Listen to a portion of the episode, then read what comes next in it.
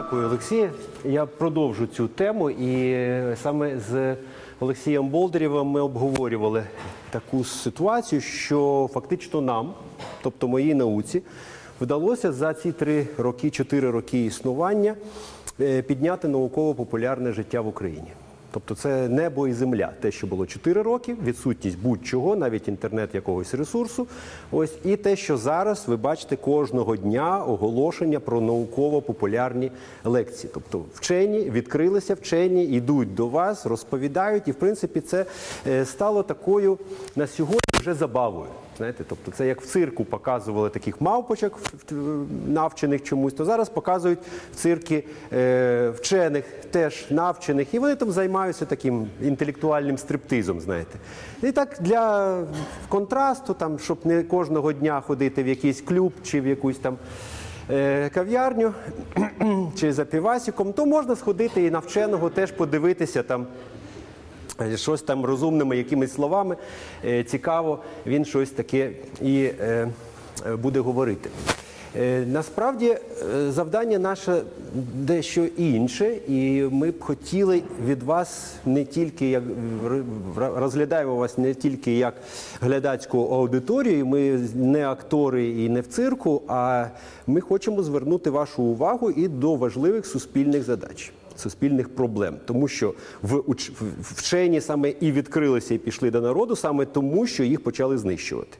Їх знищували всі 24 роки незалежності, і зараз нічого не змінилося після майдану. Їх продовжують нас, продовжують знищувати щодня, постійно. Тобто йде полювання на власність, йде полювання на вчених, яких намагаються щось говорити. Їм закривають рота, їх і кудись там викидають, пересувають, і нам просто перекривають будь-які канали е, фінансування. Це фінансування впало в 4 рази, коли впав долар.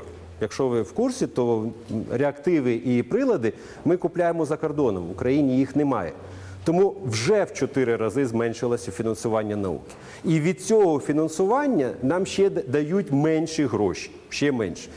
І в результаті вчені, науковці, молоді, той самий Олексій Болдерів, той це ж е, Шаропов, який з Айдару повернувся, і багато всіх інших, вони працюють згодні, в принципі, працювати на мізерну зарплату. Зараз цих мізерних коштів вже немає. Вони всі пішли в офшори, туди, кудись. І ви розумієте, тобто, що нам далі робити? Вчені закінчаться в Україні, це можна розглядати як агонію таку, да? І виставу. Ми робимо виставу перед своєю загибелью. Якщо ви будете просто так спокійно спостерігати, а щось прикольне про коріння, про паління, дегустація, вино, о, пішли, пішли, послухаємо, галюцинації, там ще якісь е, цікаві речі розповідають вчені, там, свідомість і таке інше. Ем, тому я просив вас бути свідомими громадянами і долучатися до акцій, які роблять вчені на свій захист, намагаються робити, і суспільство в цьому випадку глухе. Так послухати вченого добре.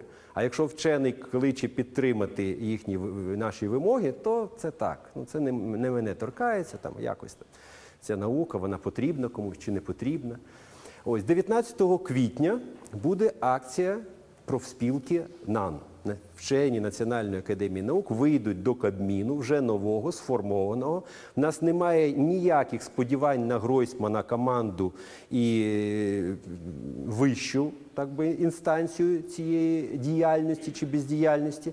Але ми маємо вийти і маємо требувати те, що нам повинна дати держава, якщо ця держава дійсно не відмовляється від якихось ну, амбіцій. Розумієте, чи вона, що вона дійсно хоче бути європейською державою, а не перетворитися на бананову республіку, там, де наука не потрібна нікому, і вироблення цукерок є піком технологічного прогресу. Тому це 19 квітня. Ще одна проблема торкається вищої медичної освіти. Ви прекрасно знаєте, чим я займаюся з друзями. Ось і, на жаль, влада не реагує це абсолютно. Вона глуха. Тобто, остання комісія Держфінінспекції вскрила зловживання в Національному медичному університету на 73 мільйони гривень. Це не підтверджені витрати. І нічого. Абсолютно нічого. Там якісь статейки, щось, ніяких рухів, ні з міністерства, ні з прокуратури. Їм це абсолютно байдуже. Вони займаються тим самим. Ну а щоб цим не дозволити теж робити це. Ну тобто, все нормально.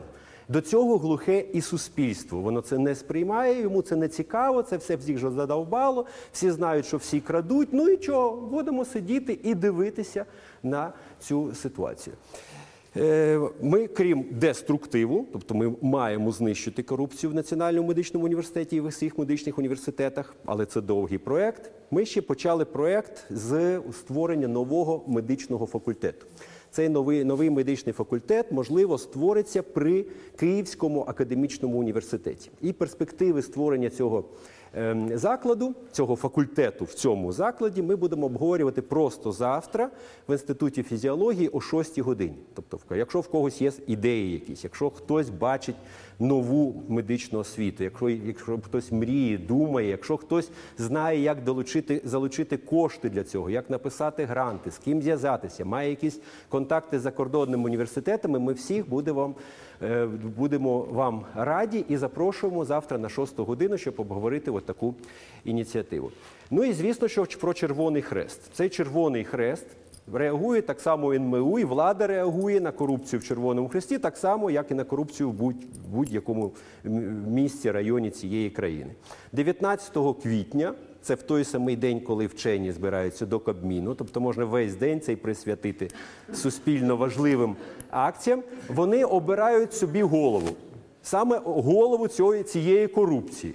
19-го помпезно в українському домі збереться червоний хрест торговий, торговий червоний хрест. Ось і оберуть знов Усаченка. Це голова, який керує Червоним Хрестом з 86-го року.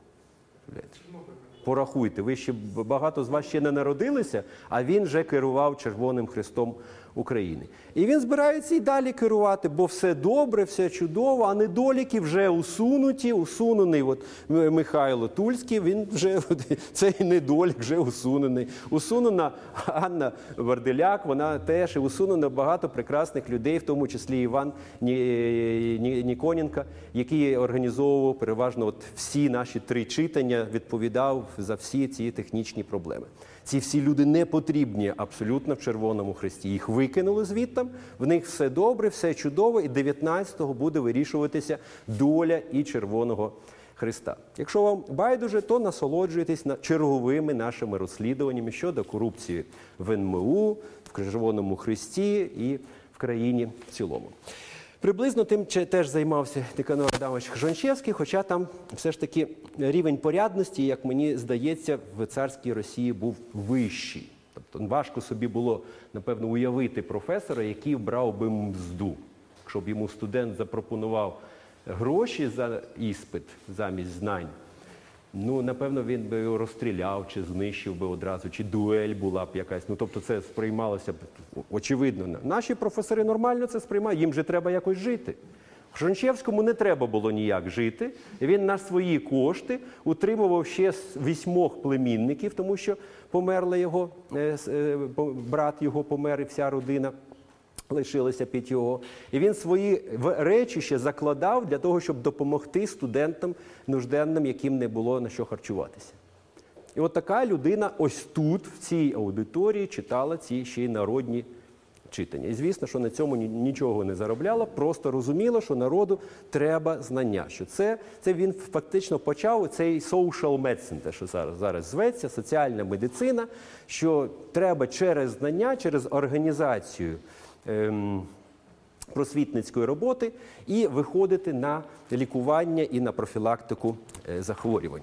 І це, і це напевно, що найбільш ефективний е, засіб.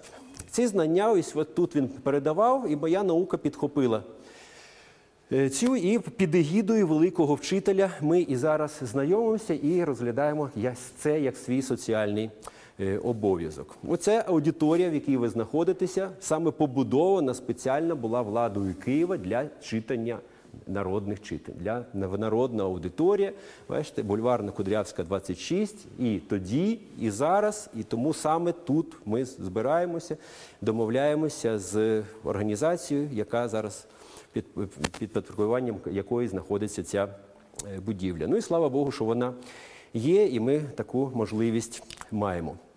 На жаль, всі е, брошури, крім однієї, стосовно якої були на перших читаннях е, е, стосовно харчування, втрачені. Напевно, що всі наші намагання знайти, хоча одне про що говорив Шончевський, не дали ніякого результату. Всі бібліотеки ми обходили. Якщо у вас є якісь думки на Петрівку, я також ходив, букиністів там питав, намагався. Ну, на жаль, нічого. Ось все, що лишилося від цих читань з 1900 року, бачите, дійсно. е, 116 років пройшло. Ну, він раніше читав цю лекцію, а видав цю брошуру «Курить или не курить. Народное чтение» видите, доктора медицини, професора общої патології Никанора Адамовича Тржаска Шанчевського. Це все, що ми маємо. Ту нещасну таку фотографію з якоїсь бібліотеки, але в цій бібліотеці знов таки вже ця брошурка чи якось знищилася, чи згоріла. Я не знаю, що з нею сталося. Теж на тоненькій, достатньо на тоненькому папірі було все друковано, і можливо вони дійсно не витримали е, свій час. Але ми продовжуємо чека- чекати і вже на своє так розуміння намагаємося якби відчути, що ж справді такий спіритуалістичний такий сеанс влаштовує з Никанаром Адамовичем і питаємо його, про що ж він міг розповідати 120 років тому в цій аудиторії киянам і не киянам, які завітали до нього е, в гості. Напевно, що він питав, да, яким чином саме ви плануєте зруйнувати своє здоров'я так, і зруйнувати своє життя. Або шляхом куріння, так, або шляхом алкоголю, або наркотиків. От про алкоголь ми сьогодні не будемо говорити, а ось це два варіанти руйнування вашого життя ми і будемо розглядати об'єктивно з наукової точки зору, не приховуючи від вас нічого. Тобто не очікуйте, що я тільки буду розповідати погане. Немає нічого поганого в рослинних препаратах. Це все варіанти фіто терапії. Фітотерапія не заборонено, і в будь-яких рослинах є корисні речовини, які застосовуються, використовуються в медицині, і більше того, без них би просто ця медицина не могла б на ані кроку ступити. Що б ви робили, які б ви операції зробили без морфіну? Як це зробити? Чи синтетичних якихось опіатів, які застосовуються. Тобто без цих препаратів неможливе жодне серйозне хірургічне втручання. Одразу людина загине від шоку больового, і неможливо буде вскрити, там, поміняти серце чи вирізати якусь пухлину, чи щось е, таке, як роблять сучасні хірурги. Тому треба відноситися до цього все зважено, так, спокійно, об'єктивно. Ми подивимося на всі боки цієї проблеми. Мапа паління, бачите, така собі невтішна. Наш старший брат скоро загнеться від цього. Ми дуже сподіваємося на це, тому що це світовий е, рекорд. Ну, трошки е, тут Греція може з ним, ще Балканські країни теж можуть створити. Українці, слава Богу, палять трошки менше. Трошки менше, але все одно в лідерах світу, тобто цей, цей регіон, Аргентина, Австралія, якось відрізняється. Китай такий собі трошки менше палить за Україну і таке е, інше. І люди палять кожним роком все більше і більше. Тобто табачна, табачні компанії це прекрасне вкладення грошей. Випускається не- неймовірна кількість цигарок. Подивіться, оцей чорний е, е, майже квадратик це від 3 до 3300 цигарок на голову, на одного мешканця. Уявляєте? На рік. Три тисячі цигарок. Тобто людина вже тільки народилася, вона маленька, і їй вже три тисячі цигарок на рік готово. Розумієте? Хто, хто палить, хто не палить. Тобто, якщо на всіх їх поділити, виходить більше, ніж три тисячі цигарок на рік.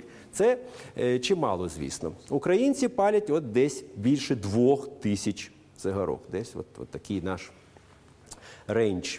Ну і далі це знайомі вам вже факти. Привіт. Це теж Червоного Христа. Ямас Рабенсіда. Так, компарет з несмокерами, курці, бачите, підвищують ризик розвитку цілого ряду захворювань. В 23 рази підвищують ризик легень у чоловіків. В 13 разів підвищують ризик розвитку раку легень у жінок. Від 2 до 4 разів ризик е, інсультів мозку. К- е, Інфаркту міокарда ішемічної хвороби також в 2-4 рази. І від 12 до 13 разів збільшують частоту хронічних обструктивних захворювань е, людей. Або КОПТ, це англійська така КОПТ, або наша ХОЗЛ. Хронічні обструктивні захворювання людей. Ну і в результаті вмирають раніше на три, середньому на 13-14 років порівняно з людьми, які е, не палять.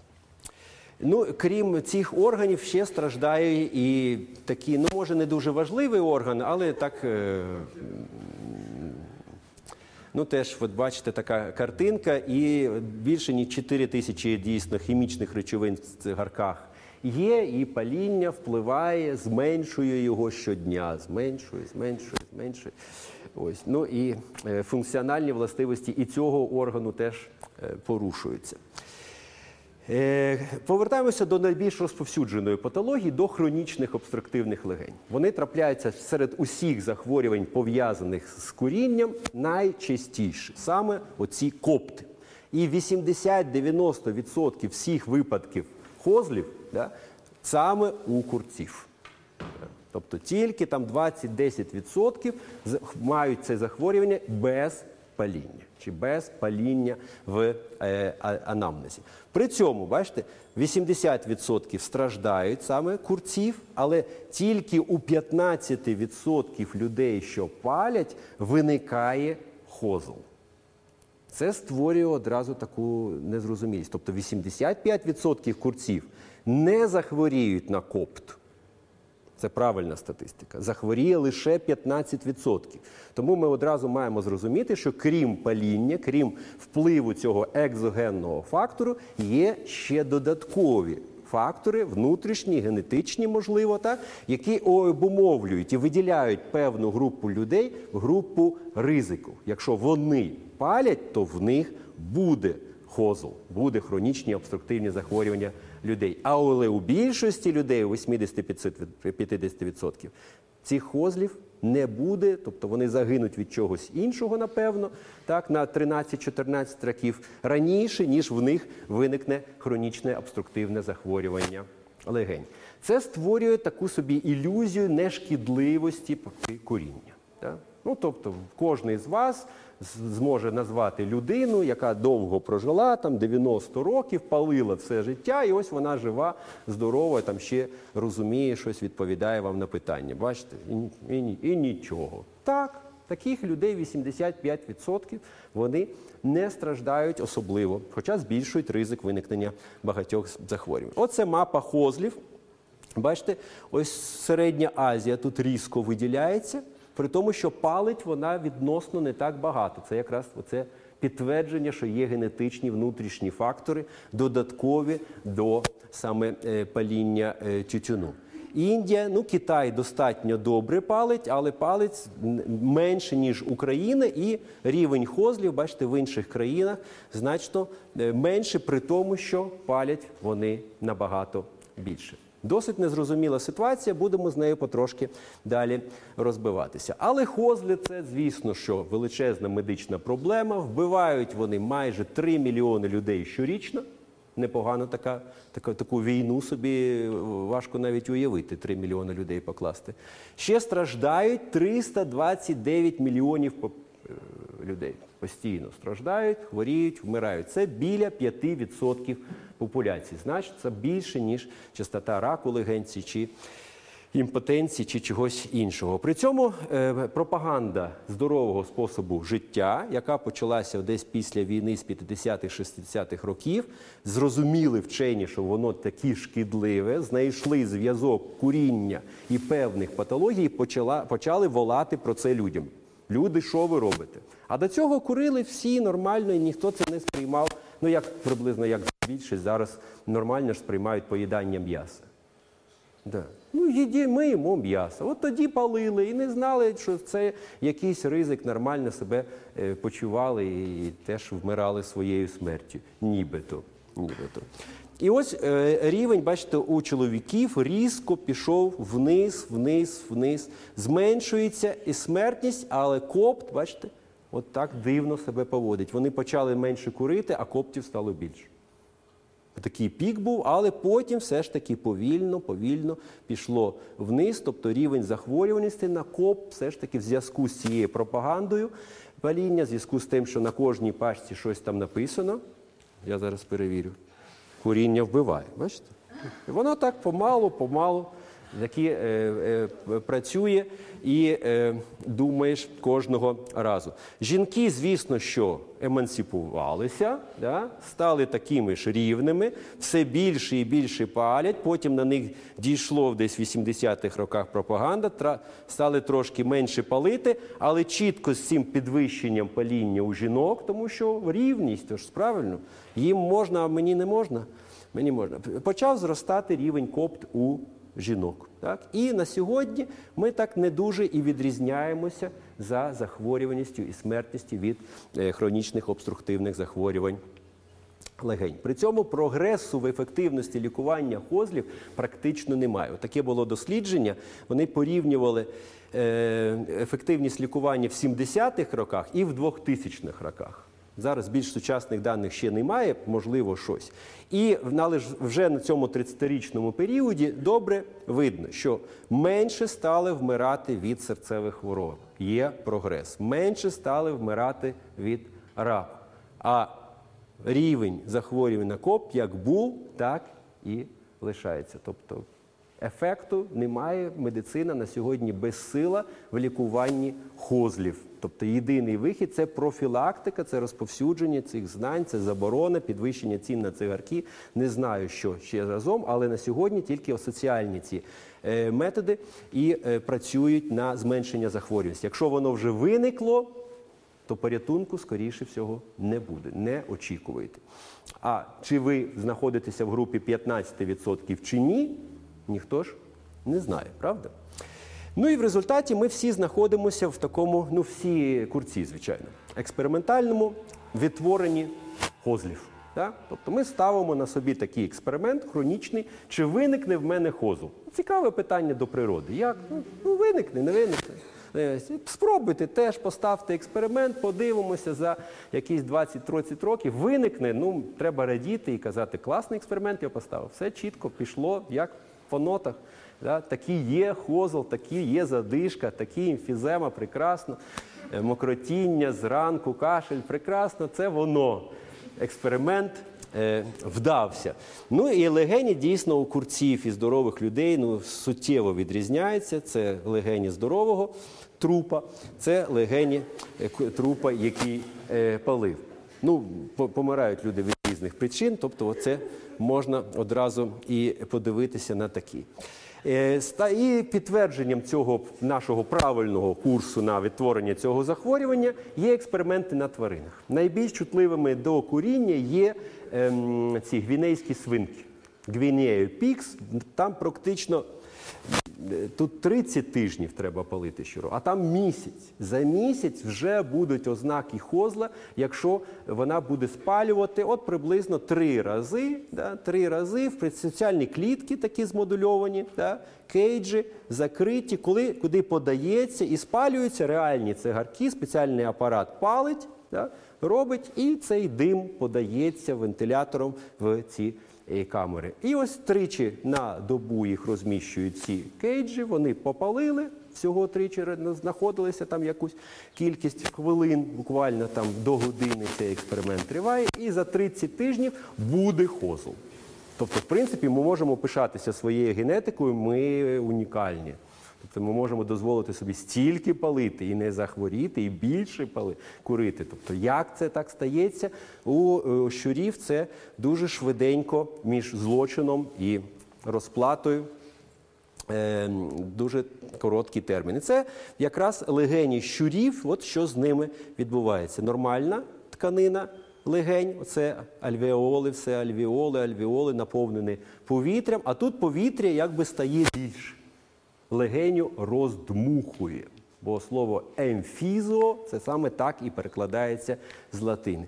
Руйнуються міжальвеолярні перетинки, бачите, от такі колосальні відстані стається. І вся легеня, нібито повітря в ній більше, але можливості цьому повітрю перейти так, і насичити е, кров киснем, вивести СО2 значно менше, тому що питома поверхня альвеолоцитів значно зменшується при емфіземі, яка є прямим наслідком паління. Тобто нічого з цим щиром більше не робили, просто 30 тижнів і маєте ось такі е, легені.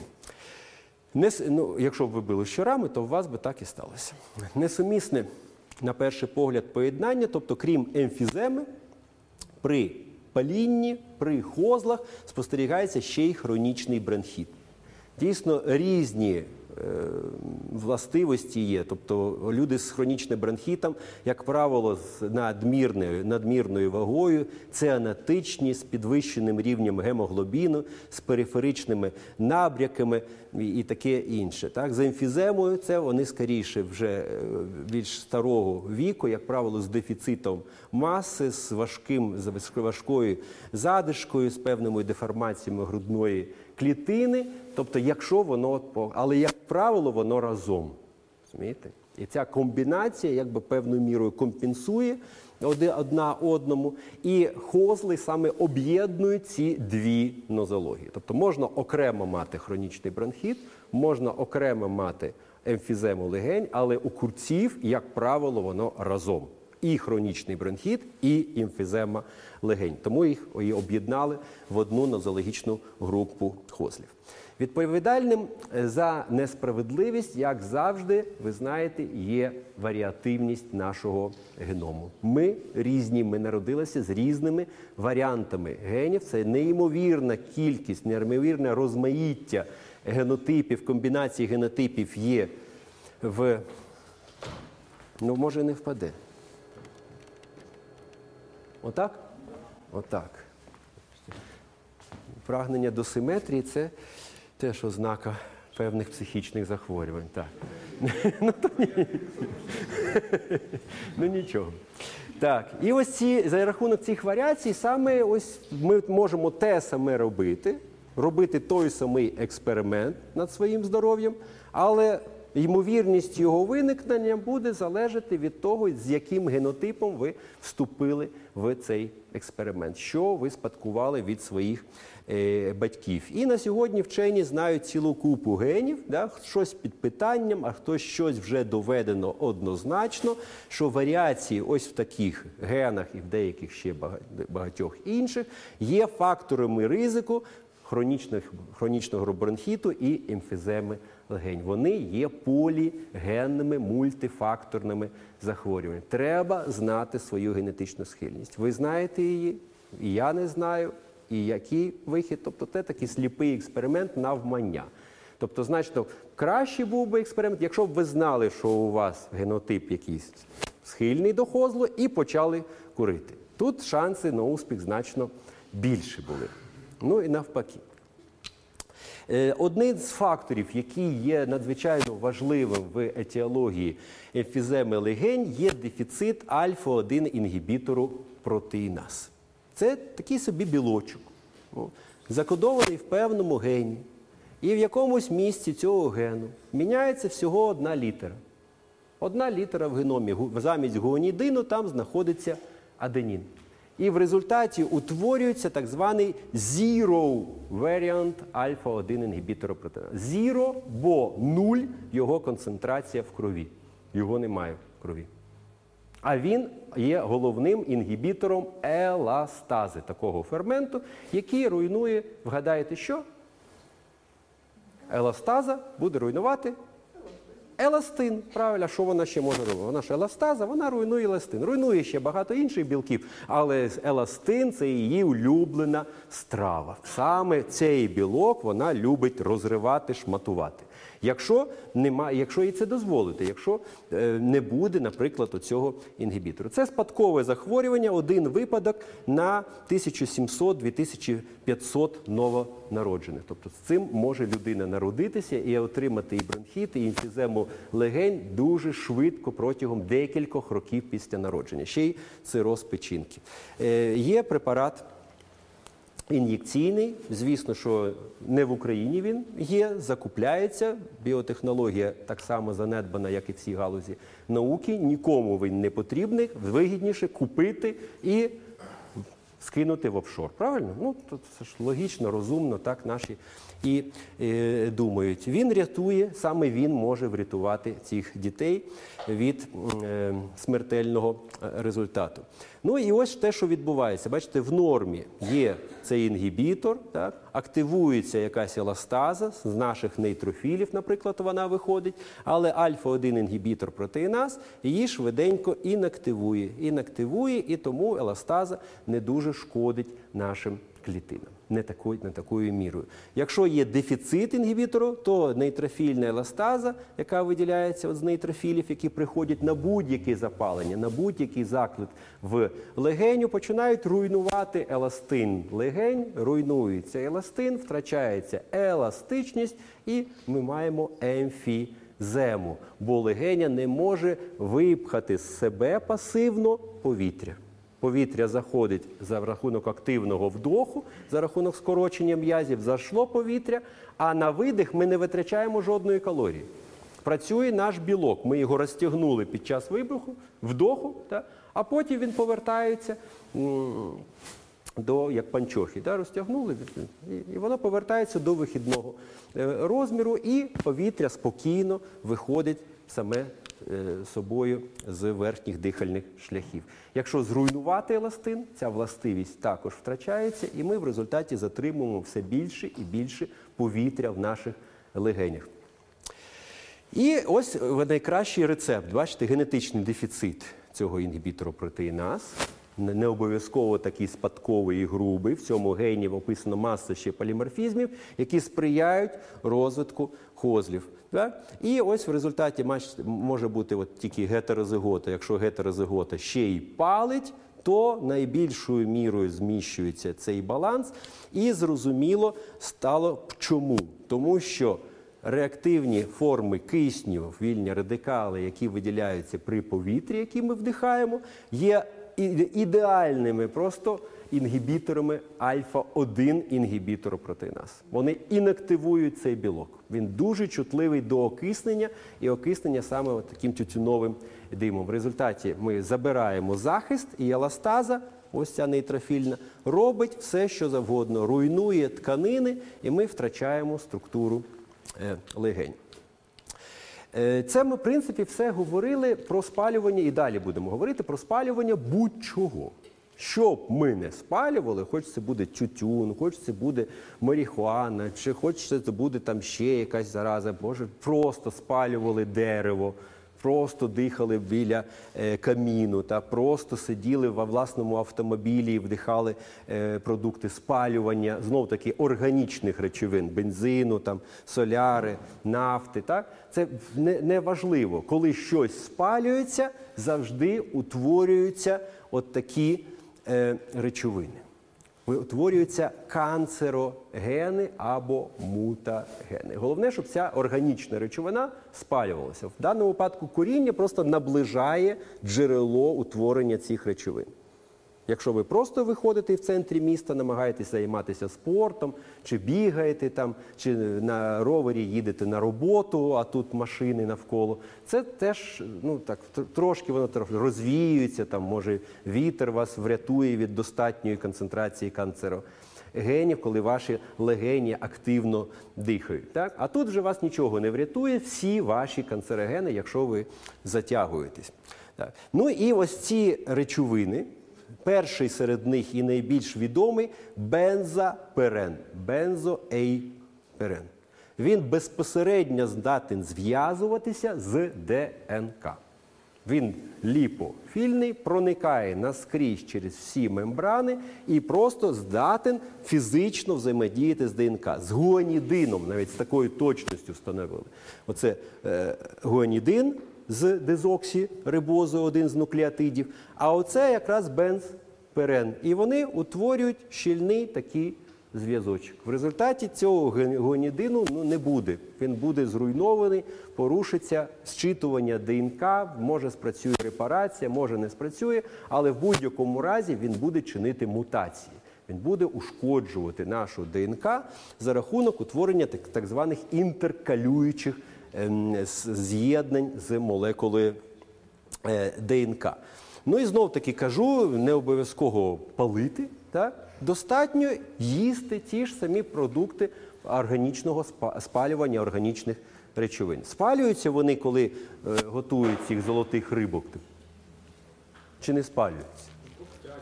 Коптять, правильно? Тобто це термічно знов таки обробка та ароматизатори. Прекрасно. Тобто не коптять їх, не коптять. Ну так, так, так.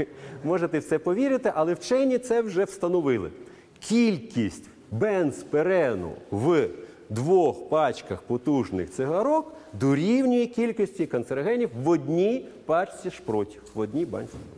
Ну, хочете ні, не слава Богу, за Ріга шпроц я судитися не збираюся.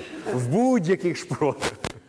Будь-яких шпротах, тобто це просто встановлений факт. І все, що ми спалюємо, всі шашлики, всі там сма- смажена картопля і будь-що, вона теж буде містити на своїй поверхні продукти спалювання, там, де обов'язково буде бензперен, який є мутагенним фактором.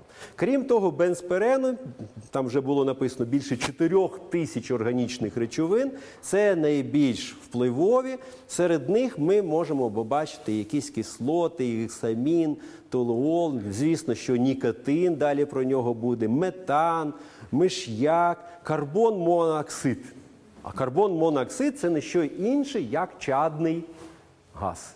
Напевно, ви знали, чули про таку назву, і багато хто потруївся, помер від цього, тобто тільки погана якась витяжка, тільки по чорному палиться якби в хаті, і всі засинають і не прокидаються.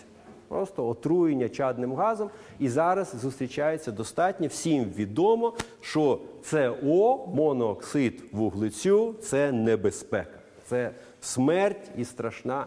Ну, не страшна смерть, просто засинаєш і, і, і все. І все. Дуже так обережно він вбиває. Але виявилося, що СО, монооксид азоту, виробляється в нашому організмі. Причому виробляється постійно. Він відноситься до одного з трьох так званих газотрансмітерів. Це речовини, які здатні передавати певний сигнал. Трансмішн передавати. І оці газоподібні речовини є нічим іншим, як нейро, нейро і іншими трансмітерами. Серед них НО, теж такий газ, да? серед них H2S, да? гідроген сульфід, і наш чадний газ. Це О, який ензиматично продукується в нашому організмі. Є спеціальний фермент, бачите, ось як його так HO1, так? який як, забезпечує організм постійно ендогенним джерелом оцього смертельного якби, газу. Є постійна концентрація його в крові, наномалярна, мікромалярна навіть. Та? На півжиття, хвилини. Та?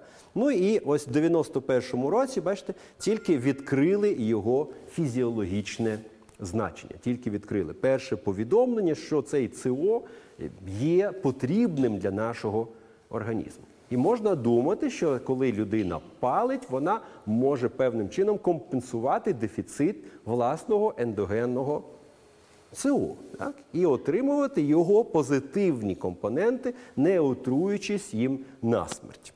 Так? Ось це якраз той фермент і ця реакція, яка призводить до утворення СО. Ось тут він обережно намальований. Це не що інше, як гем. Напевно, всі знають гемоглобін. І от в гемоглобіні є ось така активна група, що зветься гем. А гемоксигеназа окислює цей гемо, тут розриває зв'язок, і при цьому виділяється СО. який впливає на багато фізіологічних функцій. Зокрема, він регулює тонус гладких м'язів, а це наш артеріальний тиск. Це кровопостачання нашого, і він є саме вазодилататором. Він розширює судини і дозволяє більшу кількість крові, більшої кількості крові прийти до органів. Ось ви це воно і працює. Да? Ось він гем, гемоксигеназа дає СО. Разом з НО вони активують розчинну гуанілат циклазу, такий ферментик є. Далі утворюється циклічний такий вторинний месенджер, який активує протеїн кіназу, а ця протеїн кіназа фосфорилює ще одну фосфатазу, фосфатаза дефосфорилює міозін light chain. Я добре вас заплутав, правда?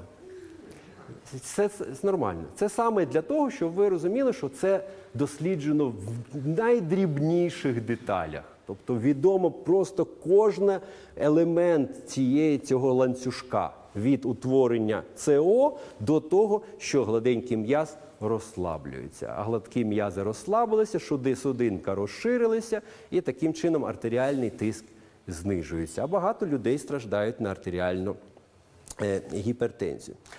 Е, Крім е, ангіопротективного ефекту, СО і кардіопротективного, до речі, є ще й нейропротективний. Да? Отак назву таку статтю е, видав оцей Вікі Махан. Да? Нейропротективний, нейротерапевтичний і нейрометаболічний ефект чадного газу.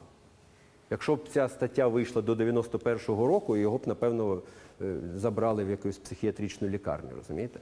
Але це в 20 в 12-му році, і це вже огляд. Тобто він зібрав купу різних статей і в цілому зібрав їх докупи. І всі ці статті е, йому дозволили робити саме ось такий висновок. Тут така схема складна, не буду на неї звертати вашу увагу. А ось висновок ми разом з вами прочитаємо. Фізіологічне функціонування в мозку так, е, залучає ендогенний ЦО, так, і включений він в регуляції гіпоталама, гіпофізарна наднирникової вісі. Так, це те, що при стресі працює, циркадіадних ритмів, та, е, відповіді адаптації до запахів, ноцицепції, хеморецепції, е, слуху, так, довготривалої потенціації, нейроендокринної реалізації, поведінкової модифікації, е, пам'яті та зору. Я, я, я більше функцій мозку просто не знаю. Тут воно все пере... це, все. Тобто він впливає на все в центральній нервовій системі, і це все нейропротекція. І нейротерапевтично. Тобто він пропонує, звичайно, не дихати табачним димом, це на це табу таке закладено. Ні, так не можна. Але активізувати продукцію ендогенну, активізувати ці ферменти, які продукують СО, це вважається дуже перспективною стратегією і нейропротекції. І в результаті він просто як панацея. Тому що крім нейропротекції, він же ще й прекрасно такою парасолькою. Бачите, тут е, у науковців інколи буває навіть гумор. Ось, е, і е, от такою парасолькою він закриває ось гемоксигеназа, розщеплює гем, дає ЕНО, і в результаті в роботі імунної системи е, буде створена допомога така. Патоген може просто окислюватися безпосередньо і гинути від цього СО. Непрямий ефект через макрофаги, активація фагоцитозу відбувається під впливом СО2, продукція вільних радикалів макрофагами, лізоцимо, протизапальний ефект. От такий відбувається одночасно. Гомеостатичні сигнали, активація PPA, HIF1 альфа для Тетяни спеціально. Імунні клітини, зменшується активність ефекторних Т-клітин, збільшується активність Т-регуляторних, супресорних. Тобто, якби баланс в імунній системі, якщо він був порушений, може бути відновлений за рахунок чого? Чадного газу, який ми можемо вдихати, а можемо стимулювати гемоксигеназу в нашому організмі. Ну, напевно, що як кому подобається, чи як хто хоче, хто наскільки ризикований. Ну і нарешті від спалювання будь-чого ми переходимо до специфічного компоненту, який міститься саме в листях табака. Саме табак палять, як правило, люди, так, ці трильйони якоїсь там пачок випускаються, і все це вони спалюють завдяки, тобто для, для того, щоб отримати певну концентрацію нікотину. Про інші компоненти вони забувають, вони хочуть саме нікотин. а. Нікотин має от таку простеньку формулу, ну і його е, вже так всі разом назвали отрутою. Да? Це пойзон, це зло, знищити цей нікотин, не можна нікотин, зменшити і таке інше. Ну а насправді в самому нікотині немає нічого особливо е, поганого. Оцей чудовий е, людина. Іван вам постив це і в Фейсбуці, і ВКонтакті е, про нього. Це перша людина, яка привезла саме листя табака в Європу, презентувала його в французькому, при французькому дворі, запропонувала купу методів застосування, лікування будь-яких захворювань, і знаючи про те, що цим, е, цією рослиною робили от такі табако, саме робили такі сігари прямо з е, не сухих, а вологих листів табака індіанців е, в, в, в, в Америці, в новому світі. Ось, ну і щось отримували якісь ефекти. І ці ефекти, тобто за рахунок цього, цієї людини, бачите, ми і маємо от таке зло. Ну і саме на його честь і був названий цей нікотин. Він Жан Ніко да, і нікотин саме на честь цього француза і став відомий всьому світу. Нікотин створений взагалі в природі для захисту від травоїдних тварин. Рослинкам, як ви напевно що здогадуєтесь, не дуже приємно, коли їх їдять. Вони в цьому абсолютно не зацікавлені. розумієте? І вегетаріанство вони не підтримують, тому що їх з'їдять. Вони не хочуть цього. І звісно, що в еволюції отримували перевагу ті рослинки, які на, на, отримували можливість синтезувати якусь отруту, щоб їх їли, але потім, щоб. Щоб так нудило, щоб такі галюцинації починалися, щоб вся ця тварина навіть не знаходила ще раз цю траву. А якщо знайде, то бігла б взагалі в інший бік і його оминали десятою дорогою. От такі рослини мали певну перевагу, і е, от, от такий ну, досить непростий метаболічний шлях, бачите, тобто береться амінокислота аспарагін, потім утворюються такі речовинки, такі речовинки, от утворюється нікотинова кислота, а іншим шляхом отримується от такий е, катіон, так, піроліум, і разом з'єднуючись, ми отримуємо, тобто рослини якраз отримують цей нікотин. Ми не здатні до синтезу цього нікотину. Так би нам було чудово, якщо б у нас було постійне своє джерело нікотину. Ну і ні- ніяка ця рослинка, звісно, що не думала, що комусь це сподобається, да, що колись. Але за рахунок цього вони теж до, до, е, прийшли до успіху. Тому що саме табак це процвітаюча культура в усьому світі. Тобто його висаджують, його культивують, замість нього борються з усіма шкідниками, гербіциди застосовують, знищують там все, щоб тільки ріс цей табак. І це величезні плантації по всьому світі цього. Тобто, ну, це еволюційний, звісно, що це перемога, правда? Не зрада зовсім, тому що табак розповсюдився за рахунок цього. Ну, спалюють його, але ж ну, що зробити? Що зробити? Потім ще висадять. Ось. Ну і е, звісно, що нікотин, як і інші шкідливі в лапках, ну, певні біологічно активні речовини, про які ми будемо говорити, має відповідні рецептори на поверхні наших клітин. В принципі, будь-яка речовина, напевно, б ні на що не діяла, якщо б не мала ну, чим бути сприйнятою, не мала б якоїсь рецепції. І рецептори створені не для нікотину, звичайно. Рецептори створені для ендогенної речовини, яка в нас утворюється під назвою ацетилхолін. І саме ацетилхолін і активує певні типи рецепторів. А нікотин за таким збігом обставин активує ті самі рецептори. І ці рецептори є і в центральній нервовій системі, і периферичній нервовій. Вони всюди є, там їх різна композиція, тобто їх там розрізняють за будовою альфа. е, Субодиниці може бути альфа-9, альфа-7, отут альфа-4-3, отакі комбінація цього рецептору, але в будь-якому разі, бачите, нікотин буде активізувати ці рецептори, і від них підуть от такі собі ска- каскади. Тобто це теж детально вивчено, хто за яким білочок тягне, що як фосфорилюється, який куди йде в ядро разом з вітаміном Д3, експресує якісь гени, експресує в тому числі е, субодиниці ацетилхолінового рецептору, щоб сприйняти ще більше. Так? Тут вхід кальцію і теж цілий отакий метаболічний каскад внутрішньоклітинний. Тобто ми знаємо, як відповідати на ацетилхолін, і відповідаємо так само і на нікотин. Активація певних рецепторів може блокувати цю відповідь, активація інших, як правило, стимулює е, ці е, функції. Ну і в результаті маємо купу сайд-ефектів від цього нікотину. Тобто на таку кількість ацетилхоліну наш організм не розрахований. І коли ми, ми даємо великі концентрації постійно цього нікотину, ви ж знаєте, що там крапля нікотину вбиває коня, а, а хом'ячка просто розриває на шматки. Це, це от з цього. Да?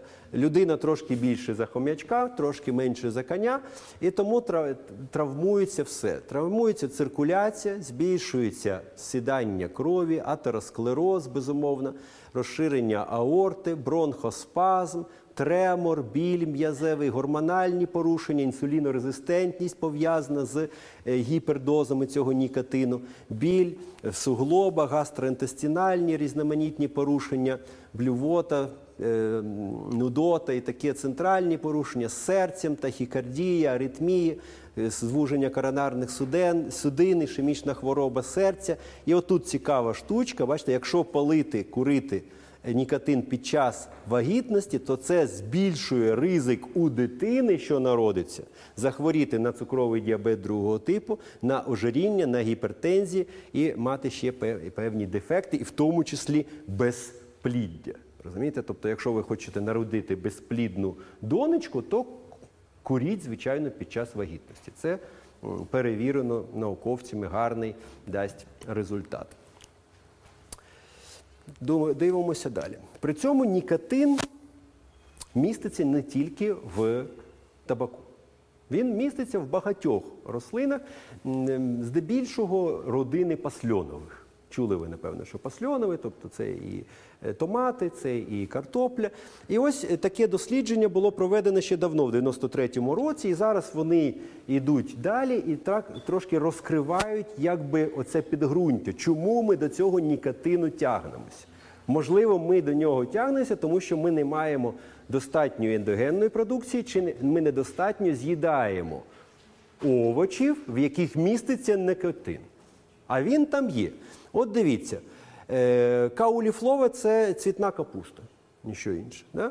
Якщо е, вміст нікотину там 16,8 нанограм на грам капусти. Для того, щоб отримати ефект одного мікрограму нікотину, а один мікрограм нікотину отримує е, пасивний курець за що? За 3 години перебування в кімнаті, в якій накурено. Тобто, ну зовсім незначна. Там накурено, він 3 години посидів, він отримав 1 мікрограм е, цього е, нікотину. Достатньо для цього з'їсти 59,5 грам цвітної капусти. Бо Отримаєте той самий нікотин. Отримаєте той, тобто всі ці нікотинові пластирі, це, по-моєму, трошки таке не, не, зовсім наукове, чи просто метод психологічного е, впливу чи підтримки людей, що намагаються кинути е, курити. Е, от тут інше дослідження, вони навіть збільшують ту дозу. Кажуть, що от в них менше тут воно визначилося. Екплен це баклажани. 100 нанограм на грам баклажану міститься нікотин. Да? 10 грам баклажанів ви з'їдаєте, і це все одно, що ви 3 години просиділи в прокуреній кімнаті. Да? Ну а якщо ви самі курили, то, ну, то з'їжте пів кіло цих баклажанів замість цього. Ефект якби, на організм ми отримаєте ту ж саму кількість е, нікотину, і звісно, що він, напевно, що потрібний для організму, забезпечує нормальний перебіг певних е, процесів. Бачите, далі пішли хто там? Картопля різна, зелені томати.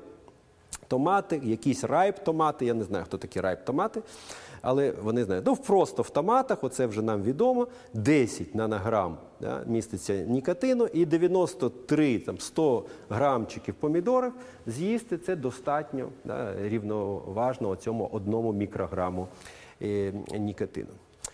І ось тут починаються несподіванки, тому що ще це перша робота і перша, е, забув я дати посилання, це 93-й рік і журнал Nature. Супер авторитетний, найбільш авторитетний, і саме з нього вчені почали ем, розвінчувати оцей міф про нікотин як отруту. Що це саме тільки зло, що воно все ушкоджує і сприяє там смерті в страшних е, муках. Бачите, тут от на дошці хтось в школі пише нікотин, запам'ятати цю формулу, зокрема, допоможе нікотин.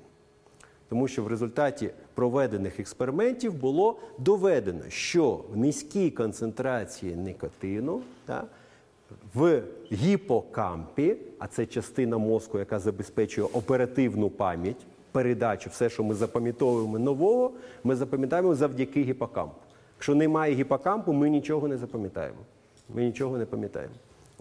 І ось і оця трансмісія, синаптична трансмісія, підсилюється саме нікотином. Далі вони наводять тут такі складні графічки, які чітко показують, що амплітуда цих постсинаптичних струмів значно збільшується, збільшується вхід кальцію, а вхід кальцію це завжди викид певних медіаторів, це прискорення цих нервових процесів. Значить, пам'ять буде покращуватися під впливом нікотину.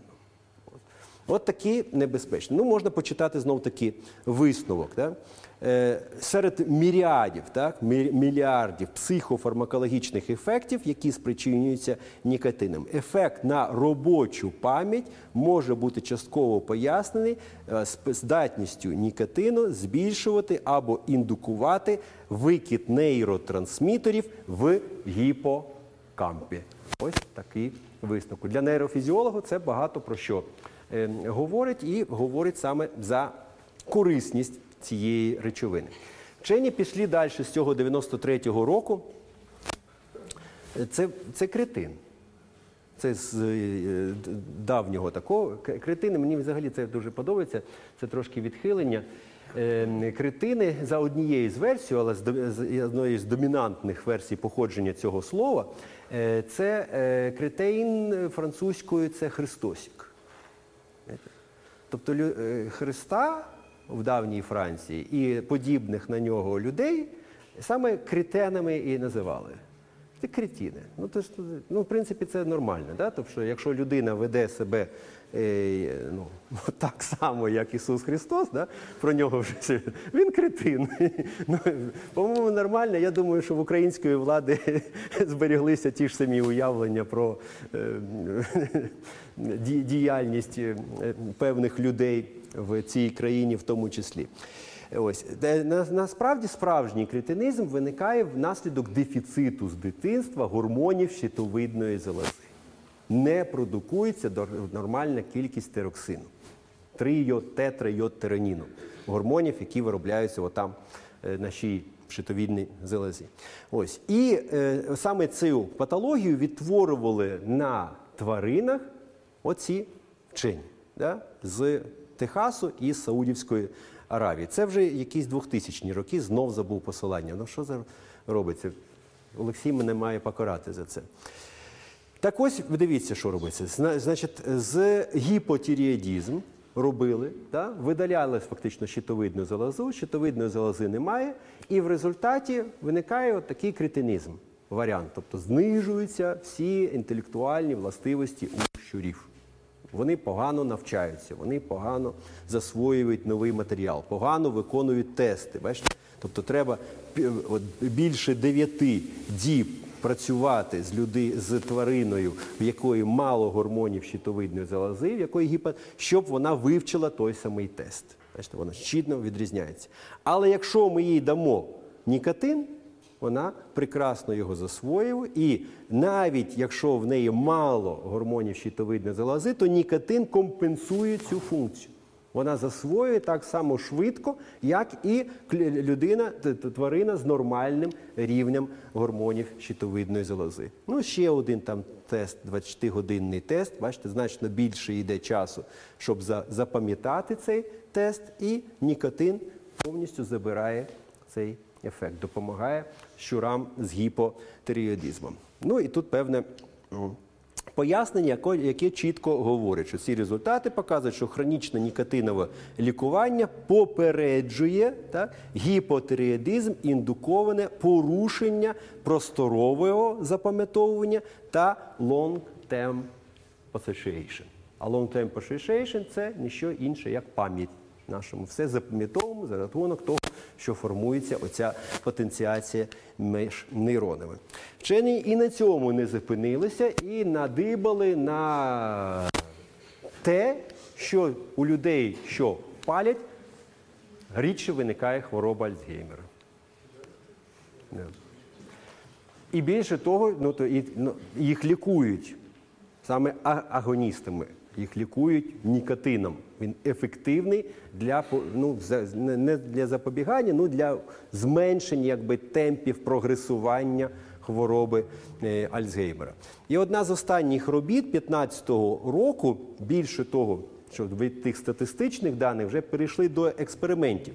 І ось чітка така назва цієї роботи: низькі дози нікотину уповільнюють нейротоксичність викладеного оцей A-біта. Для медика це зрозуміла річ. Ну і для біолога також. Так? Це амілоїд бета. Саме цей білок накопичується при хворобі Альцгеймера і чинить токсичний ефект на інші нейрони. Вони гинуть від цього бета.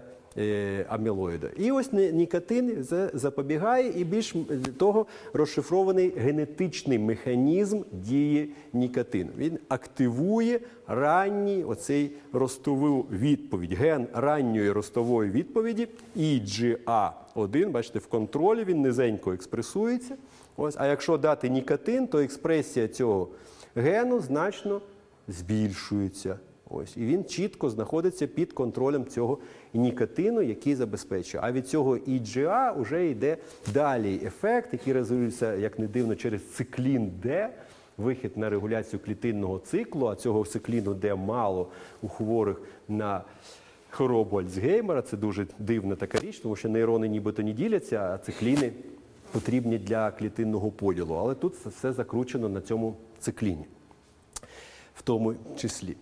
Е, Ну і ми потихеньку за допомогою цієї роботи, теж 15-го року, переходимо до другої частини більш веселої нашої лекції, там, де застосовують як активну речовину при спалюванні не нікотин, а алкалоїди, які утворюються в марихуані. Так, це таке навіть містичне, таке тягнуче до себе слово. Так, це, одразу наближує, одразу створює якийсь певний, е, не знаю, ковокінг такий. Да? Особливо всі одразу один одного починають розуміти, користуючись від спеціальними словами, термінами, тому що це марихуана, і вона це спеціально ще так вимовляється, тимальога цього, цього слова невідома.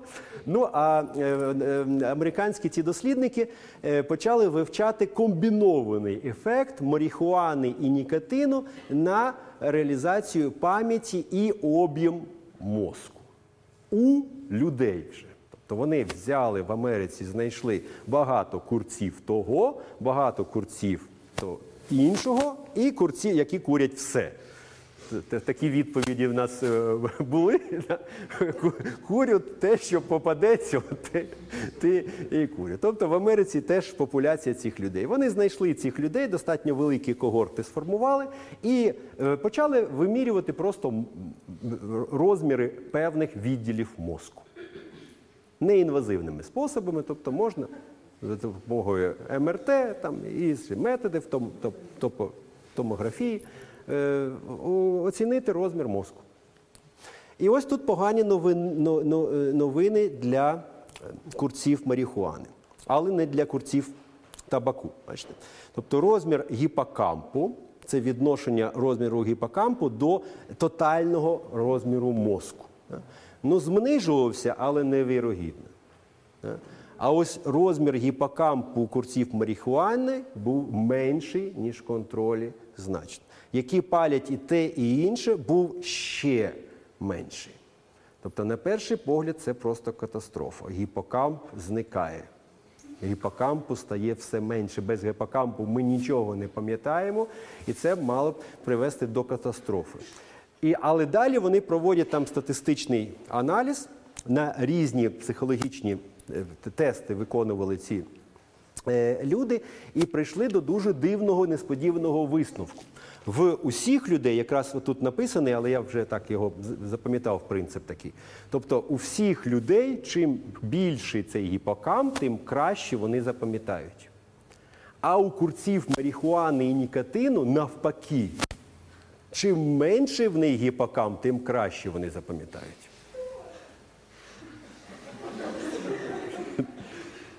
І, і от це вони просто ставлять знак питання в кінці своєї роботи. Я, а ми не знаємо, як це пояснити. Це феномен якийсь.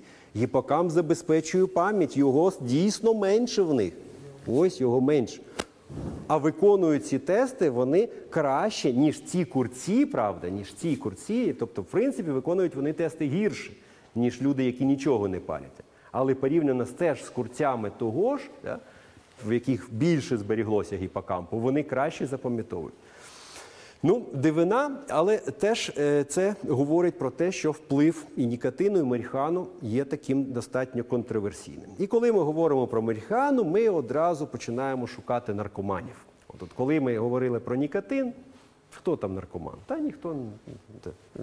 А ось наркомані, отут вже чітко наркомани, так і все таки. Насправді наукове визначення наркоманії це група хвороб, що виникає внаслідок систематично наростаючої кількості вживання певних речовин, що буде супроводжуватися абстиненцією. І до цих речовин відноситься маса тих, яких ми не звикли називати наркотиками.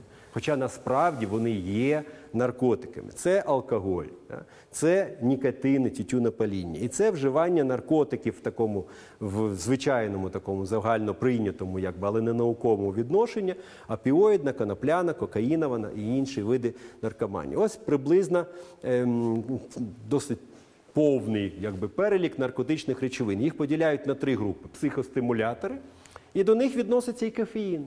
Так що всі, хто вживають каву, також є наркоманами. І не ображайтеся. Да? За наркомана відповіш, то, що називається. Да. Да. Ті, що вживають нікотин, також є наркоманами. Да. Це, це давно, коли в НМУ була закручувалася ця історія, і їм не було що протиставити на нашу правду, вони почали, почали відверто ну, брехати. І вони сказали, що Досенко наркоман. Ну, мені втрачати нема що, так, я наркоман, безумовно. Тобто в цьому плані я однозначно е, наркоман, ну а, а вони злочинці. І ми обидва, ми всі праві. Седативні, снодійні, серед них алкоголь, бе- е, і опіати. Да? Морфін, кадеїн, напівсинтетичні опіати, повністю синтетичні опіоїди, фентаніл, переважно це медичного саме призначення, без яких неможливо.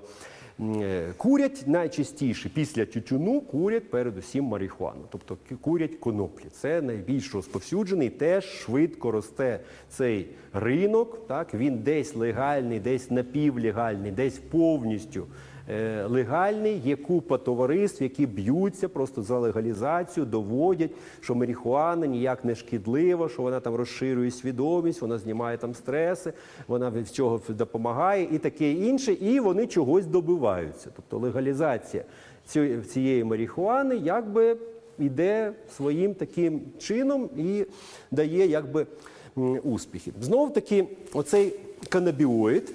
А це не що інше, як не тетрагідроканабіол, от таку він формулу має. Його достатньо багато в цій е, коноплі, в різних видах коноплі вона різна концентрація. Це можливо вам відоме. І впливає він, може він впливати, знов таки за рахунок того, що в нас є свої канабіоїди. Їх знайшли значно пізніше, ніж ці канабіоїди. Канабіоїди, тобто оці екзогенні, відомі тисячу років до нашої ери. Тобто культивування конопель це взагалі ціла історія людства пов'язана з цим і вживанням це в, в, в, в, різних е, напрямках з різною метою, і в тому числі і отримання певних психічних ефектів. Ці ендогенні канабіоїди знайшли значно пізніше, десь в 90-х роках, була описана більш-менш їх структура. І ось от є така речовинка, це похідне арахідонової кислоти, і це також похідне арахідонової кислоти разом ще з ось такими двома OH групами. Ось. І як не дивно, і оця речовина, вони нібито не, не подібні одна на одну. Але активують ті самі рецептори, канабіоїдні рецептори, тобто є білки, які названі на честь коноплі. Канабіоїдні рецептори першого типу і канабіоїдні рецептори другого типу буде е, далі. Ось. І, а це не що інше, як синапс. Да? Пресинаптичний нейрон, постсинаптичний нейрон, виділяється певний нейротрансмітер. І стандартна реакція, коли активується постсинаптичний нейрон, вона, він, він виділяє оці ендогенні канабіоїди, які активують рецептори на пресинаптичному нейроні. В результаті зменшується концентрація кальцію, а без кальцію немає викиду нейротрансмітерів. Тобто, тобто це фактично так на мові нейронів можна сказати, ти вже мене штурхнув, ти мене вже більше мене не рухай, будь ласка. Дай мені відпочити трохи. От що ти без часу ти довбаєш, довбаєш мене, там, викидаєш якийсь там глютамат. Не треба мені цього глютамату, не викидай глютамат. Відпочинемо трошки. І ось таким чином сигнал цей реалізується. Ну а тут оцей тетра. Гідроканабіол приходить і робить те саме, незважаючи на це, цей нейрон викидав якийсь нейромедіатор, який там кальцій, в якому стані цей нейрон. Він просто активує цей рецептор, і ми отримуємо той самий ефект. Тобто він працює як відмичка, фактично. Так? Тут, це, тут недаремно ці ключі тут намальовані. А рецептори це не що інше, як замки, які треба відімкнути. І ось є замок під названою канабіоїдний рецептор першого типу, канабіоїдний рецептор другого типу. І тетрагідроканабінол да, чудово відкриває ось цей рецептор. Саме канабіоїдні рецептори першого типу. А ось тут голубеньким і позначена їх переважна експресія. Де вони, бачите? Тобто голова. Тут трошки ще є, да? а далі шлунково-кишковий тракт і практично все. Навпаки, канабіоїдні рецептори другого типу мало представлені в центральній нервовій системі в голові, та? а більшою мірою в шлунково-кишковому е, тракті. Та? І це якраз ендогенні канабіоїди, які активують ці е, рецептори. Е, утворюються вони за допомогою досить простеньких ферментів, які і активуються внаслідок збільшення концентрації кальцію в клітинах. Тобто, якщо якусь клітину активізують, то починає працювати з одного боку N-ацетилтрансфераза або фосфоліпаза С. Далі ще один фермент, фермент це, стандартні дуже ферменти, які приймають участь в метаболізмі ліпідів. Але на виході після от такого перетворення та, утворюється анандамід. Це те, що там IA, IEA позначалося. Оцей анандамід це і є ендогенним канабіоїдом. Ще одним потужним ендогенним канабіоїдом я в результаті діацилгліцерол ліпази активності утворюється 2 арахіноділ гліцерол. Арахідонова кислота разом із спиртом, гліцерином.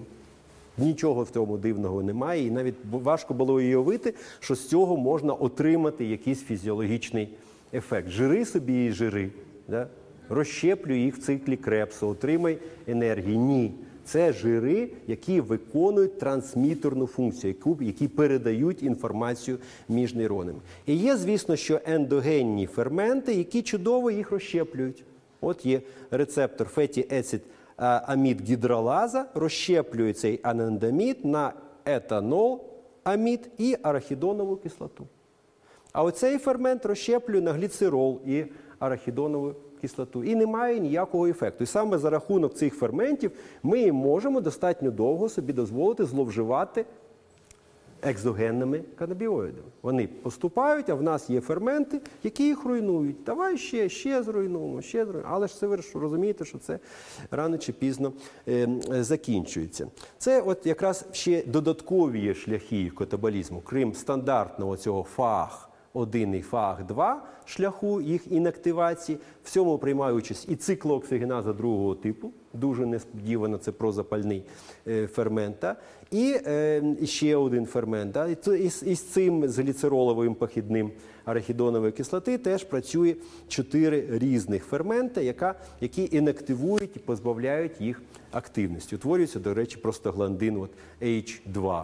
Тут теж простагландин H2, з яких можна зробити зовсім інші біологічно активні речовини. Взагалі це достатньо незрозуміла ще ситуація, і пояснити продукцію чи зменшення чи збільшення продукції ендоканабіоїдів на сьогодні неможливо. Тобто я не знайшов чіткої якби, відповіді на питання, внаслідок чого збільшується продукція цих речовин в мозку. От що до цього призводить? Який вид діяльності, чи, чи запам'ятовування чогось, чи сон, чи навпаки фізична активність, чи що? Тобто вони якось досить окремо синтезуються самостійно, от як на рівні якихось метаболітів, але постійно утворюється їх певна кількість, постійно вони метаболізуються і забезпечують виконання певних функцій. Тобто, напевно, що розкриття ендогенного дефіциту, коли ми дізнаємося, чого менше їх продукується ендогенно, ми можемо зрозуміти, а чого ж люди тягнуться до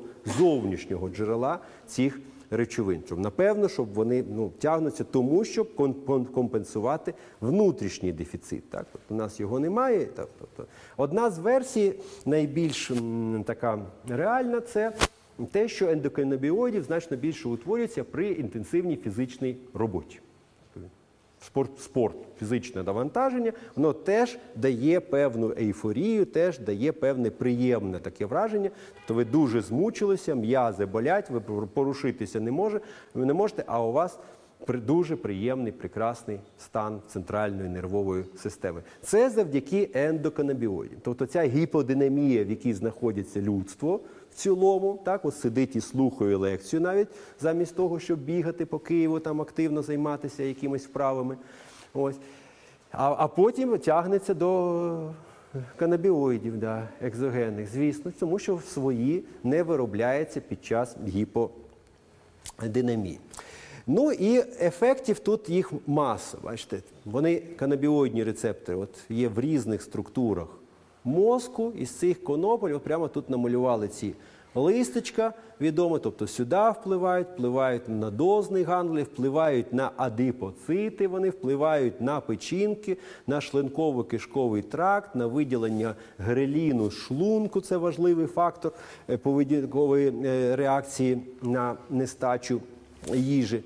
І е, таким чином забезпечується комплексний ефект екзогенних канабіоїдів на різні системи нашого організму. Ну і далі страшна правда. Марихуану і її компоненти тедрагідропенол пропонують і навіть довели вже їх терапевтичну ефективність.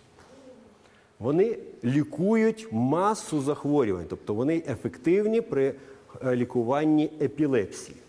Правда, експериментальної, гліом мозку, хвороби Альцгеймера, фіброміалгії, дістанії, гепатиту С, уявіть собі, діабету другого типу, так, остеопорозу, хронічного болю, множинного склерозу, хвороби Гантінгтона і таке інше.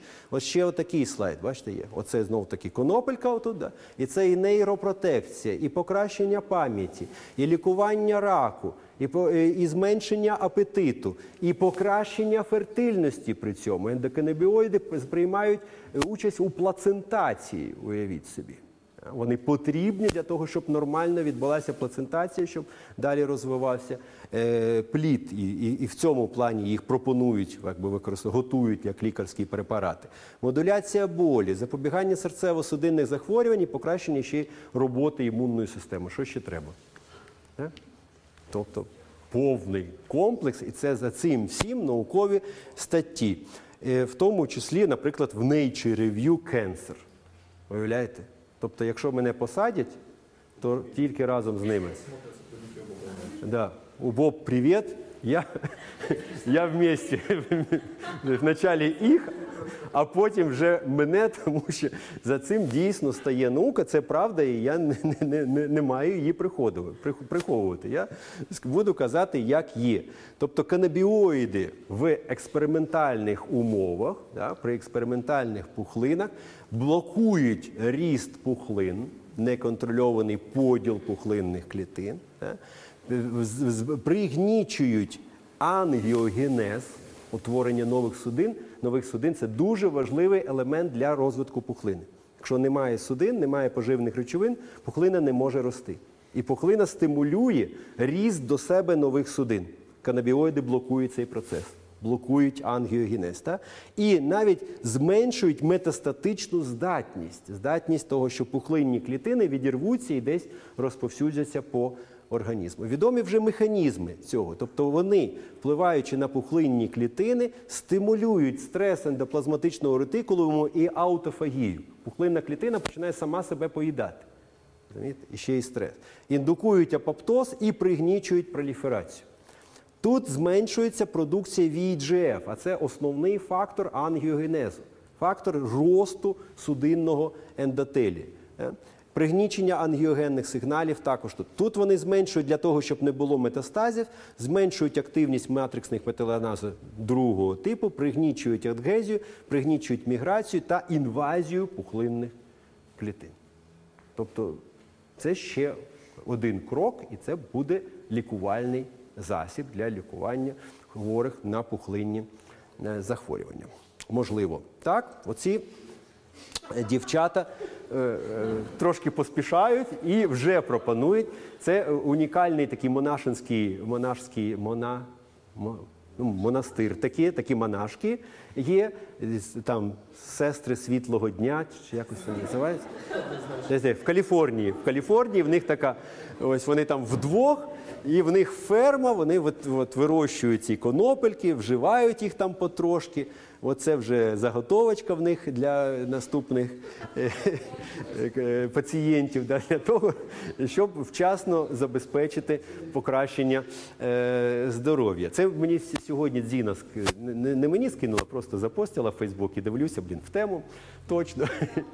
А там цілий фоторепортаж такий зробили американські журналісти і роздивлялися. Вони моляться, вони близькі до Бога, і при цьому вважають, що Бог саме для цього створив е, коноплі для, для їх вживання і таке і інше. Ну, що зробиш? Що зробиш? Правда насправді більш сумна.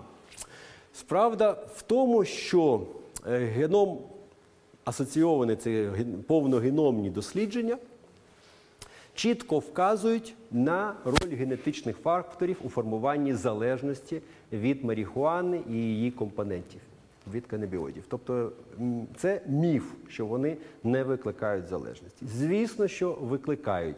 І бути такого не могло б, щоб речовина, яка активізувала такі важливі рецептори в нашому організмі, не викликала б якусь залежність. Залежність ця універсальна. Якщо ми даємо щось ззовні, наш організм припиняє продукувати цю речовину. Наші ж клітини ліниві, ще більш ліниві, ніж ми. Якщо ззовні воно поступає, то чого я буду напружуватися щось виробляти? Давай ззовні ще. І він ще менше виробляє певного фактору. І таким чином залежність від будь-чого екзогенного, яке активує наші рецептори, гарантоване. Швидкість цієї залежності, чи буде фізична залежність, чи не буде, чи можна її усунути, це вже другорядне. Але залежність від канабіоїдів, звісно, що формується. І вона буває різної важкості. І саме от таких пацієнтів взяли, бачите, cannabis dependence severity, тобто важкість цієї залежності слугувало їм тестом. Вони розбили групу е, всіх пацієнтів на тих, що не мають ніякої залежності, в яких є легка залежність, середньої важкості і важка залежність. І знайшли поліморфізми певних генах, які чітко відрізняють цих людей один від одного. Таким чином, ви знов таки дуже ризиковано ставитеся до свого здоров'я, не починаючи курити оцю речовину, не знаючи свій генотип. Тобто спочатку заробіть гроші на генотипування, да, щоб зробити сіквенс, дізнатися, який у вас алельний варіант певного гену, і тоді сміливо йдіть до своєї мети. Правильно? Без цього це надто ризикована штука, тому що е, це ще й до того, що оці алелі, які збільшують ризик залежності від е, канабіоїдів, від канабіса, вони ще і разом дають велику депресію та, і шизофренію. Тобто вони це, це комплекс. Да? Тобто ці, ці ж поліморфізми збільшують ризик і депресії, і шизофренії, і залежності від канабісу. І досить переконливі дані є про те, що вживання канабісу є одним з факторів ризику прояву шизофренії. Тобто вона може не проявитися, і от тут чіткий фактор ризику для розвитку е, психозів. Далі про це трошки буде. Альтернативний плай- сплайсінг це такий молекулярний механізм, який дозволяє з одної ж такої ж е, РНК зробити багато різних білків. Так ми звикли взагалі, що один ген, одна матрична РНК, один білок. Ні, не один білок. З однієї матричної РНК, в залежності від того, як її нарізати, можна утворити різні матричні РНК і утворити різні білки. І ось цей процес, як не дивно, і лежить в основі формування залежності від будь-чого, в тому числі і від е, е, канабісу. Ну, це приклад якраз більш важкого наркотичного е, речовини героїну. Так? Теж різна ступінь залежності від е, цієї речовини, і е, вплив на це заміни однієї літери в інтроні. Одна літера може відрізнятися, отут десь воно е, н- там трошки пізніше буде написано, от в 11-му інтроні. І це позначається саме на альтернативному сплайсінгу. Тобто може з однієї матричної РНК утворитися отакий великий білок, а може оці другий і третій екзони повністю втрачені. І в результаті експресується інший білок. А може оцей третій залишитися. Він буде трошки довший. І в результаті з матричної РНК однієї, яка кодує опіатний рецептор, яка і буде сприймати цей героїн або сприймати ендогенні опіати. Ми маємо різні білки, і за кількістю співвідношенням цих білків ми усі відрізняємося. Відрізняємося за рахунок своїх, свого генотипу. Ось AG. Бачите, в 31-му положенні да, або A у певних людей, або G. Ось така особливість. І ось ці різні стадії цієї залежності. І чим важчі стадія, при важкі, бачите, домінує саме GG алель 89%. Так? Його значно більше. В, у середній ступені залежності тут 66%, тут 4,8%, AA алелю спостерігається значно більше. Інший генотип, і таким чином довше якби, можна зловживати цією речовиною. Якщо ви маєте оцей генотип, то героїн і інші наркотичні речовини дуже швидко вас призведуть. Тому що внаслідок цієї заміни одразу змінюється експресія різних ізоформ матричної РНК. Розумієте? Змінюється альтернативний сплайсинг. От при GG алелі він такий, да? а при AG у гетерозигот значно більший рівень оцих якраз коротких варіантів опіоїдного е, рецептору. А це повертається якраз до психозів, до яких відноситься і шизофренія. Мета-аналіз був проведений більше ніж 20, 24 різних досліджень. Тобто це активно працювали над цим вчені і довели. Тобто в жодному з цих досліджень не було отримано якихось протилежних даних. Чим більше була експозиція канабісу, тим вищий був ризик розвитку оцього психозу. Так? різних психозів, так? тобто дебют психозів і вживання канабісу це чітко встановлений факт. Це знову таки оцей узагальнюючі е, результати е, вираховування відносного ризику виникнення цього захворювання. Тому людина, що має певні особливості психіки, да, які має певні ризики, має певний сімейний анамнез. Да, для неї вживання наркотичних речовин, зокрема канабісу, це ризик стати хворою саме людиною, а соціальною людиною, якій вже буде допомагати спеціалізована психіатрична бригада. Е, Це позначається і навіть на анатомічних характеристиках. Оця робота вийшла 1 квітня 2016 року, зовсім недавно. І ось тут чітка назва. Дивіться, роль канабіоїдів в нейроанатомічному ушкодженні у тих, що вживають канабіс.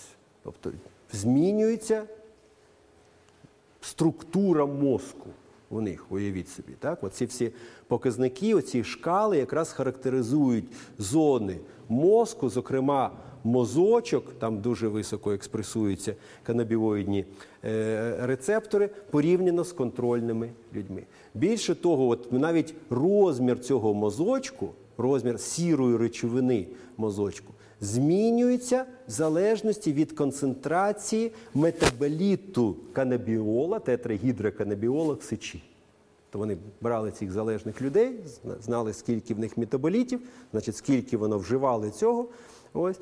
Е, про- про- Протягом якогось тривалого періоду, і показали, бачите, чим більше концентрація тетрагідроканабінолу, та, тим менша просто розмір мозку. Це жахливий в принципі факт. Тобто це воно впливає просто на такі морфологічні показники вживання канабісу на протягом довгого часу. При цьому ми все одно до цього тягнемося. І не тільки ми, будь-яка тваринка знає свій наркотик і шукає його. Для котів, ви знаєте, і для щурів, щурів для речі, це валеріана. Це на них це дійсно впливає, і вона зробить все, залізе в будь-яку щілину, відкриє будь-які дверцята, але досягне, звідки воно там трошки якийсь запах виходить, ви знаєте. Вони теж є більш і менш чутливими. Самці більш чутливі. Так? Там є різні версії, але оцю речовину виділили з валеріани, і валеріана на мозок кота так, впливає. Ну, в принципі, так само, як і наш мозок, це теж заспокоєння, седативний ефект. Але на них воно впливає більш потужно. Так? І там від агресії, від галюцинацій починається активності, а потім від засинає може і загинути, якщо буде передозування і формується досить швидко залежність. Деякі е, лю- ці, ті, що люблять котиків, да, е, ну так граються, дають, о, йому ж подобається, і починають йому там підливати, що з ним там буде. І отримують наркомана кота досить швидко, там декілька місяців, і ви маєте дійсно агресивного наркоману, який вас може кусати, гризти е, і, і ну, требувати свій, випробовувати свій наркотик. Ось. Звідки така закономірність? І чому, чому ми цього хочемо? Чому воно нам потрібне? Чого ви, ми весь час шукаємо якогось задоволення, нібито нам не вистачає чогось в е, звичайному е, житті?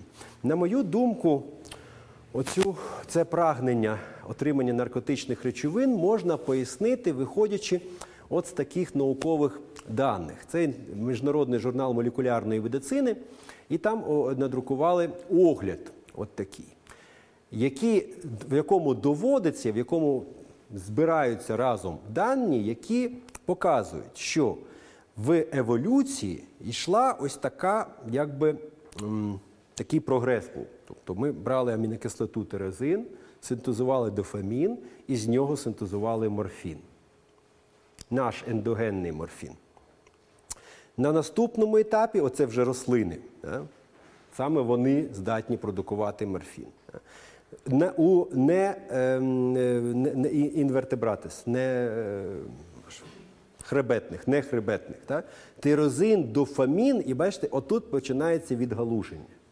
Починається з дофаміну, якби в бік утворення вже обмеженої кількості адреналіну і норадреналіну. А це не що інше, як гормони стресу. Але залишається можливість і продукції морфіну.